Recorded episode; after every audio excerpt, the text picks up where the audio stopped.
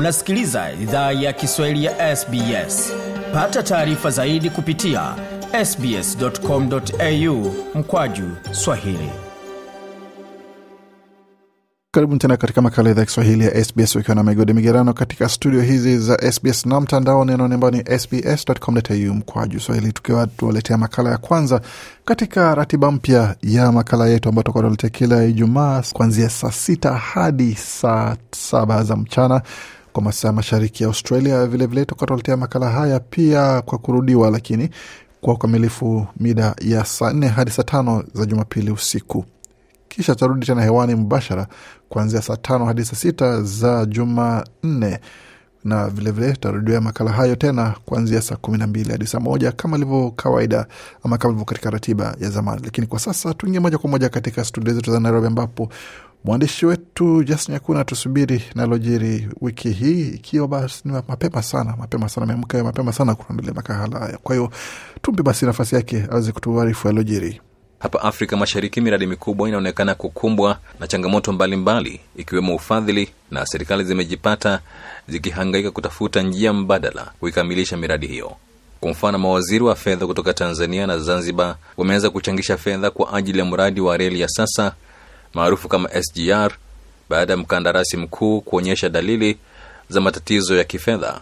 Hii imeibua wasiwasi wa kucheleweshwa zaidi kwa awamu tatu za kwanza za reli ya kilomita 2100 zinazoonekana kuwa muhimu ili kuiweka Tanzania katika nafasi ya ukanda muhimu wa biashara kwa Afrika Mashariki na Kati. Waziri wa fedha wa Tanzania Mwigulu Nchemba alikuwa katika ziara ya Ulaya katika muda wa majuma mawili yaliyopita, ambapo alifanya mazungumzo na maafisa wa nchi kadhaa kuhusu uwezekano wa ushiriki wao katika mradi huo wa reli ambao makadirio ya jumla ya gharama baada ya kukamilika ni dola bilioni 10.4. Walter Nguma, mtaalamu wa uchumi nchini Tanzania, anasema ukosefu wa mikakati bora ndio chanzo kikubwa cha matatizo yanayoikumba miradi mikubwa Afrika Mashariki.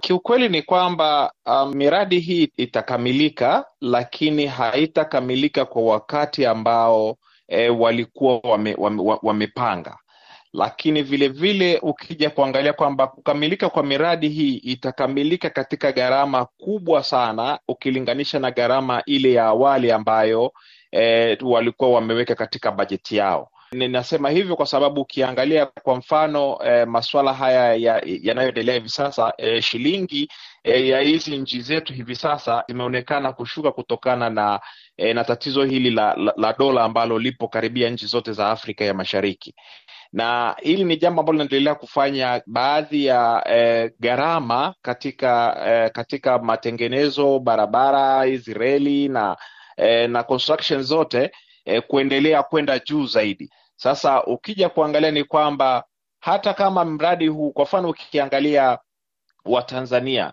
eh, ulikuwa uanze tokea mwaka jana, lakini tukaambiwa mwaka huu, lakini unaona kama vile mwaka na wenyewe unaelekea ukingoni e, na bado huoni kama e, kama kuna dalili za kwamba mradi huu utakuwa umekamilika. Sasa na miradi hii ni miradi ambayo inahitaji mabilioni ya fedha. E, sasa kukamilisha kwa miradi hii inaonekana pia kuna mkwamo mkubwa e, kwenye masuala ya upatikanaji wa fedha, na ndio maana e, ukiangalia wenzetu kama kama kama Uganda hivi sasa wanakimbilia kutafuta hela kule China e, kwa sababu ule mradi wa EACOP, ule mradi wa, wa, wa, wa, wa ile bomba la mafuta eh, hivi sasa ni kama vile unawashinda nguvu. Kiongozi wa upinzani nchini Uganda Bobi Wine alikamatwa jana baada ya kurejea nyumbani akitokea kwenye ziara ya nje ya nchi, kwa mujibu wa afisa wa ngazi ya juu wa chama. David Lewis Rubongoya, katibu mkuu wa chama cha Bobi Wine cha National Unity Platform NUP, katika mtandao wa X zamani ukiitwa Twitter alisema kiongozi wao alikamatwa baada ya kuwasili katika uwanja wa ndege na wala wanaodai kuwa ni maofisa wa serikali. Taarifa hiyo iliambatanishwa na picha iliyowaonyesha wanaume wawili wakimkamata Wine mwenye umri wa miaka 41 katika uwanja wa ndege wa Entebbe. Wafuasi wa Bobi Wine walikuwa wamepanga kuandamana naye hadi nyumbani kwake kaskazini mwa jiji la Kampala kumkaribisha nyumbani, mkutano ambao polisi walisema ni kinyume na sheria. Wine, mwanamuziki wa zamani ambaye jina lake halisi ni Robert Chagulanyi, anajulikana kama mkosoaji mkubwa wa Rais Yoweri Museveni na utawala wake. Mwezi uliopita maofisa wa polisi kwenye taifa hilo la Afrika Mashariki walisema wamepiga marufuku mikutano iliyokuwa imepangwa na chama cha Bobi Wine. Mwanasiasa huyo wa upinzani aliwania urais mwaka 2021 dhidi ya Rais Museveni ambaye amekuwa akitawala taifa hilo tangu mwaka 1986. Raia wa Uganda wanatarajiwa kupiga kura kuchagua viongozi wao wapya mwaka 2026. Mseveni mwenye umri wa miaka 79 hajaweka wazi iwapo atawania. Kiongozi wa upinzani nchini Kenya Raila Odinga ametilia shaka uamuzi wa Kenya kuongoza ujumbe wa kulinda amani nchini Haiti ili kukabiliana na ghasia za magenge huko, akiitaja kama hatua isiyofaa. Wakati akifanya mahojiano na kituo cha televisheni cha KTN, Odinga alisema kuwa mpango wa kutumwa kwa polisi nchini Haiti haukuwa kipaumbele cha Kenya. Kiongozi huyo wa upinzani amesisitiza kuwa ukanda wa Afrika Mashariki bado unakabiliwa na kile alichokitaja kama changamoto za kutosha. Aidha, waziri mkuu huyo wa zamani alisema hali ya Haiti ni hatari, akionya kwamba kutumwa kwa polisi nchini humo ni njia moja ya kuhatarisha maisha ya polisi wa Kenya. Odinga ameelezea kuwa tatizo la Haiti ni la kisiasa na kwamba halihitaji utatuzi wa bunduki pekee, bali linahitaji pia mazungumzo. Mapema wiki hii baraza la usalama la Umoja wa Mataifa liliidhinisha kutumwa kwa kikosi hicho kwenda nchini Haiti.